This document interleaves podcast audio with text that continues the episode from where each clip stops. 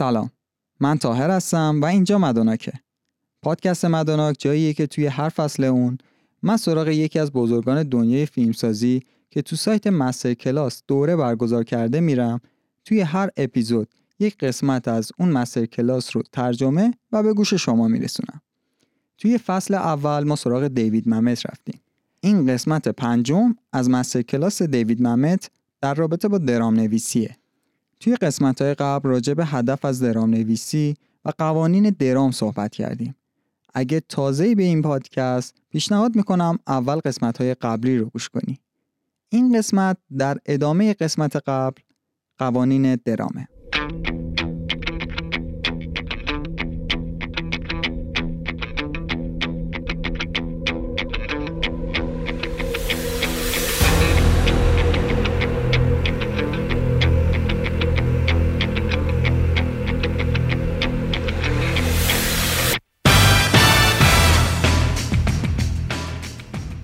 توی خیابون یه خانومی مورد آزار فیزیکی قرار می‌گیره. با خودش تصمیم می‌گیره که بره پیش یکی از بهترین مربی های هنرهای رزمی و یاد بگیره که چجوری از خودش دفاع کنه. با کلی زور و زحمت میگرده یکی از بهترین ها رو پیدا می‌کنه. مربی هم قبول می‌کنه که به ایشون آموزش هنرهای رزمی بده. روز اول میره باشگاه. مربی بهش میگه که آماده شو بیا رو تشک. این خانم آماده میشه میره رو تشک. بعد مربی میاد تا یک قدمی زن وای میسه. خیلی نزدیک تا حدود یه وجبیه ایشون وای میسه. به خانم میگه که اگر بخوام تو رو بزنم از این فاصله می‌تونم این کارو بکنم. تو سری دستتو میندازی دور دست منو و من تقریبا نمی‌تونم هیچ کنم. می‌تونم؟ خانم میگه نه. میگه که حالا برو عقب. برو عقب. یه چند متری فاصله می‌گیره میگه که از اینجا می‌تونم به صدمه بزنم؟ خانومه میگه نه. بعد میگه که بیا جایی وایسا که من می‌تونم به صدمه بزنم. خانومم میاد تو نیم متری یه متری مربی وای میسه. میگه که اینجا جاییه که می‌تونی به هم صدمه بزنی. مربی بهش میگه که باش درس شماره یک. هیچ وقت تو این فاصله از کسی قرار نگیر. اگر که بازم کلاس خاصی با هم تماس بگیر. برو حاضر شو و برو. دیوید ممت میگه قوانین درام به همین سادگی هستن. قوانین زیادی وجود نداره ولی همینایی هم که هستن واقعا سادن باید داستان رو تعریف کنید. از یه جا شروع کنید و یه جا تمومش کنید و توی این مسیر سعی کنید که جالب باشید و حواستون باشه که از مسیر خارج نشید.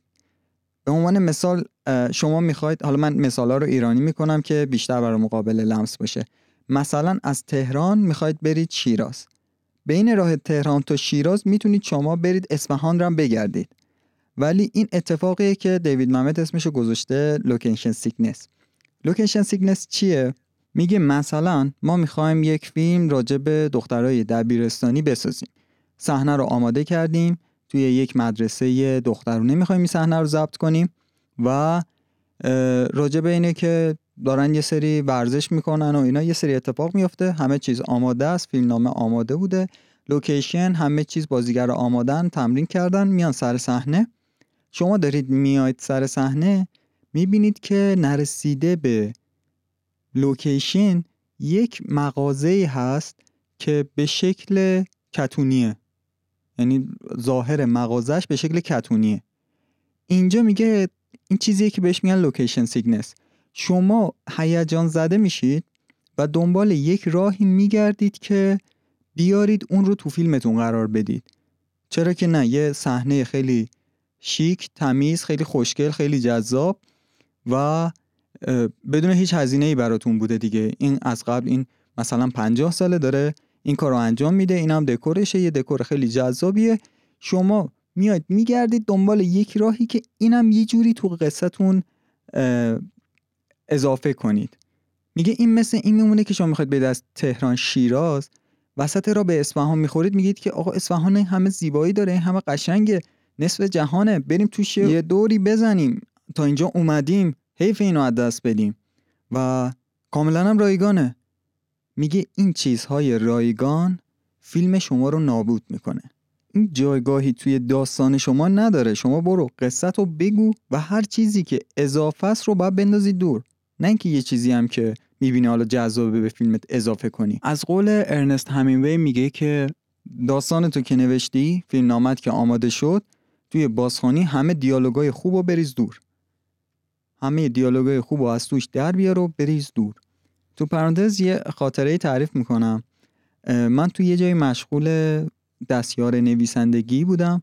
بعد یه روز دیدم که همه دعا داره بهم الهام میشه و منم به شدت دست به قلمم خوب شده و دارم مثل چی می نویسم و وقتی که مدیرم اومد به من گفتش که بده ببینم چی نوشتی گفتم که این بهترین چیزیه که من می‌تونستم بنویسم. خوند داستان رو خوند خوشش اومد. البته سیناپسا رو خودش مشخص کرده بود. بهم گفته مثلا از این نقطه برو به این نقطه. و من سعی کرده بودم یه سری دیالوگای مثلا شاهکار بنویسم و واسه خودم. و خیلی هم به خودم افتخار می‌کردم که آقا من گل زدم. اینو که خوند گفتش که دیالوگاتو بریز دور. و من شوکه شدم. گفتم که یعنی حس می‌کردم تا اون موقع که این بهترین چیزیه که نوشتم و بهترین قسمتش همون دیالوگا بود. گفت بریز دور. این چی شده؟ داستان چیه؟ گفت اینجا تو داری نویسندگی خودت رو به رخ می‌کشی. و این چیزیه که از فیلم می‌زنه بیرون و اون یک پارچگی فیلم رو ازش می‌گیره. ما قراره که داستان تعریف کنیم بر مردم. قرار نیستش که بیایم یک سری دیالوگ های شاخص و یک سری دیالوگ های ماندگار برای خودمون بنویسیم و بگیم که بای چه کردیم. ما باید قصه رو تعریف کنیم. اونم به ساده ترین حالت ممکن. حس کردم که بی به این موضوع نیستش. پرانتز بسته. دیوید ممد میگه اینجوری با فیلم بسازید. هر چیزی که جزء پلات نیست رو دور بریزیم.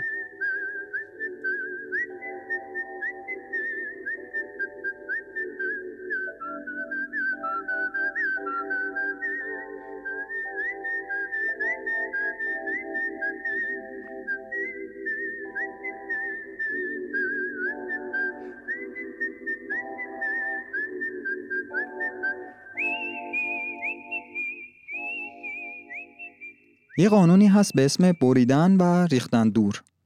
Cut it and throw it away. توی نوشتن فیلم نامه خیلی سختتر میشه این قانون رو اجرا کرد تا توی نمایش نامه توی نمایش نامه وقتی که کارو می‌برید اجرا و وقتی که چراغای سالن خاموش میشه و صحنه شروع میشه و اتفاقات رخ میده شما ریاکشن زنده مردم رو همونجا دارید. می‌بینید که مردم دارن چه ریاکشنی نشون میدن نسبت به هر صحنه. بعد مدیوم اتحاد مدیومیه که خشک نیست فریز نمیشه. شما برای شب بعد می‌تونید این قسمت رو مثلا تغییر بدید. این صحنه رو حذف کنید. ولی توی برنامه تلویزیونی یا سینما وقتی که شما تدوین کردید تموم شد و رفت برای اکران و پخش شما دیگه هر شب یک چیز شبیه همو می‌بینید دیگه. هیچ فرقی نمی‌کنه فریز میشه. به خاطر همین میگه که اعمال این قانون قانون ببر رو بنداز دور توی فیلمنامه خیلی سخت داره و وقتی که دارید فیلمنامه ای رو نگارش می‌کنید و احتمال می‌دید که تدوینگر این صحنه رو در بیاره از همین الان خودتون اونو ننویسید و حذفش کنید. هم تو وقت و هزینه صرفه جویی کردید هم کار تدوینگر رو راحت تر کردید. باربارا تلاورز تدوینگر ممت بوده برای 35 تا 40 سال. تقریبا همه فیلم های ممت رو اون تدوین کرده به علاوه هزار تا هزاران ساعت برنامه های تلویزیون دیوید ممت رو. میگه هر سری به من زنگ می‌زد میگفتش که یه چیزی می‌خوام بهت بگم ولی قول بده منو نکشی. میگه چی شده؟ میگه صحنه دوازده مثلا. می‌دونی چی بود؟ یادت چی بودش؟ میگه که من می‌گفتم آره اون صحنه مورد علاقه هم با کلی زحمت کشیدیم اون پلانو گرفتیم. میگه اونو حذفش کردم. میگه و من می‌رفتم می‌دیدم که فیلم هزاران بار بهتر می‌شد بدون وجود اون صحنه. هیچ قانونی برای تدوین وجود نداره. به جز یه دونه. که کسل کننده نباش. و میگه که من می‌دیدم که این صحنه در راه پیشرفت قصه داره مزاحمت ایجاد می‌کنه. جلو راه پیشرفت قصه رو گرفته. ما رو می‌بره یه سمت و سوی دیگه. و مردم به علاقه شخصی من کاری ندارن. اونا می‌خوان داستان رو سرراست بشنون. دوست ندارن گمراه بشن. حالا منظورشون گمراهی نیستش که از قصد خودتون بعضی جا گمراه می‌کنید تعمدی باشه. ولی یه سری صحنه ها هستش که علاقه شخصی خود کارگردانه. اونا رو بریزید دور. همون کاری که من کردم. و دیدم که حق با باربارا بود. بدون اون صحنه ها فیلم به شدت جذابتر و قصه بهتر تعریف می‌شد. یه مثال مشابهی هم وجود داره که چخوف این کار انجام داده و به نقل از استانیسلافسکی داره تعریف می‌کنه. میگه که وقتی داشتن روی نمایشنامه The Three Sisters کار می‌کردن یه قسمتی داره که میان یه نفر میاد از یکی دیگه می‌پرسه که همسرت چطوره؟ میگه سه صفحه دیالوگ داره و میگه که همسر من گاهی مثل تابستان زیبا و پر از پرتوهای آفتاب و حیات نوست و بعضی وقتا درست مثل زمستان یخزده و فلان بیسان و از این ها سه صفحه این دیالوگ ادامه داره. بعد از چند روز که این نمایشنامه اجرا میره چخوف به کارگردان تلگراف می‌زنه میگه که اون قسمت نمایشنامه هستش که از کاراکتر می‌پرسه همسر چطوره. تو جواب به جای اون سه صفحه دیالوگ بگه که همسر منم یه زنه. مثل زنهای دیگه. و تمام. این درس بزرگیه که محمد میگه من از چخوف گرفتم. این یک لحظه ای بودش که من واقعا شروع کردم دوباره فکر کردن به همه چیز. همسر من یک زنه. کات. ببر. و بقیه چیزای اضافی رو بریز دور. دقیقا مخاطب تو به همون نقطه که می‌خواستی رسوندی با همین دیالوگ. اضافات رو ببر بریز دور.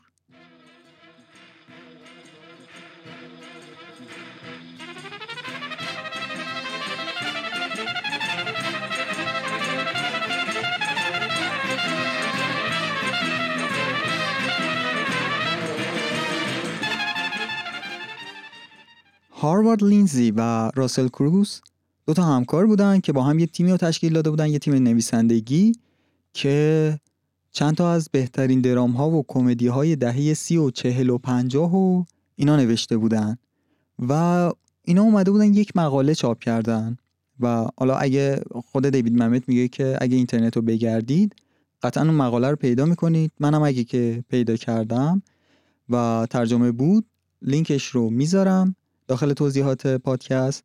و اگر هم که نبود همون لینک انگلیسیش رو پیدا کردم اونو می‌ذارم. اینها میان یک مقاله رو منتشر می‌کنن و توش یه سری نکته ها رو عنوان می‌کنن برای نوشتن. البته این نکته ها فلسفی نیست. یک سری نکته های خیلی کاربردیه. یه سری تیپه به قول خود دیوید ممت میگه خنده اصلی رو بذار برای پایان پرده دوم. خنده اصلی اون نکته اصلی با مزت رو نگه دار برای پایان پرده دوم. نکته بعدی که میگه که دیوید محمد میگه که من این از این نکته خیلی استفاده کردم و خیلی دوستش داشتم. میگه که در ابتدای پرده دوم به بیننده یادآور بشید که کیو باید دوست داشته باشه و کیو ازش باید متنفر باشه. نمی‌دونم هنوز مردم نمایشنامه سپردی می نویسن یا نه ولی این نکته خیلی مفیده. برای خود دیوید ممت که میگه خیلی مفید بوده. نکته بعدی که اشاره می‌کنه میگه که دیالوگ های خوبت رو به شخصیت های دوم نده. میگه این کاریه که من خودم می‌کردم و مثل اینکه یه احساس حسادت داشتم به قهرمانم. همه کارا رو این قرار انجام بده کل داستان راجع به قهرمانه و کارهایی که می‌کنه و غیره. یه خود تحریک می شدم که یه سری دیالوگام رو به کاراکتر دومم بدم. و میگه که خودم مجبور بعد از خوندن این مقاله خودم مجبور کردم که این کار دیگه نکنم. و دیدم که چقدر بهتر جواب داد. دیالوگای اصلی ما گذاشتم برای همون قهرمانم. چند تا نکته دیگه هم هست. ولی میگه که شما باید با انجام دادن این کار این رو یاد بگیرید. متاسفانه قانون مشخصی برای درام نویسی وجود نداره به جز اینکه مثلا قانونهای عرستو رو بخواید در نظر بگیری. و برای اینکه به قانونهای عرستو بخواید مسلط بشید بخواید کامل روشون اشراف داشته باشید فقط با انجام دادنش و تکرارش این اتفاق براتون میفته میگه من برای مدت طولانی چندین سال گذشته جوجیتسو کار می‌کردم. و چیزی که یاد گرفتم از این ورزش این بودش که پنج تا قانون اصلی داره. پنج تا تکنیک اصلی. و اگر شما بتونید کامل اون پنج تا تکنیک رو روشون تسلط پیدا کنین هیچ کس نمی‌تونه شما رو شکست بده. و برای ما قانون های عرستو این شکلی هن. قوانین عرستو اگر شما بتونید تسلط کامل روی قوانین عرستو پیدا کنید اون وقته که می‌تونید با خیال راحت بنویسید. البته کار راحتی هم نیست. خیلی صدمه می‌کشید خیلی ضربه می‌خورید خیلی آسیب می‌بینید ولی بالاخره می‌تونید شکست ناپذیر بشید.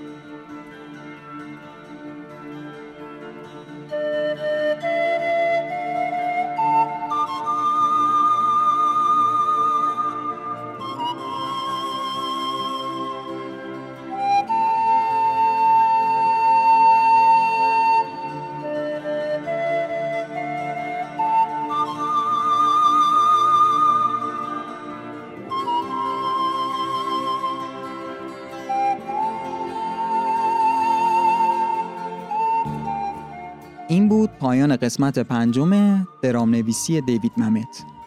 توی قسمت ششم راجع به ایده پردازی صحبت می‌کنیم و اینکه دیوید ممت خودش ایده هاشو از کجا میاره. موسیقی های پاساژ این قسمت برای فیلم کیل بیل به کارگردانی کوانتین تارنتینو.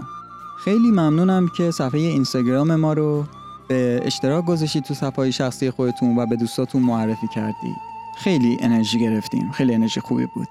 سپاسگزارم ازتون. تا بعد.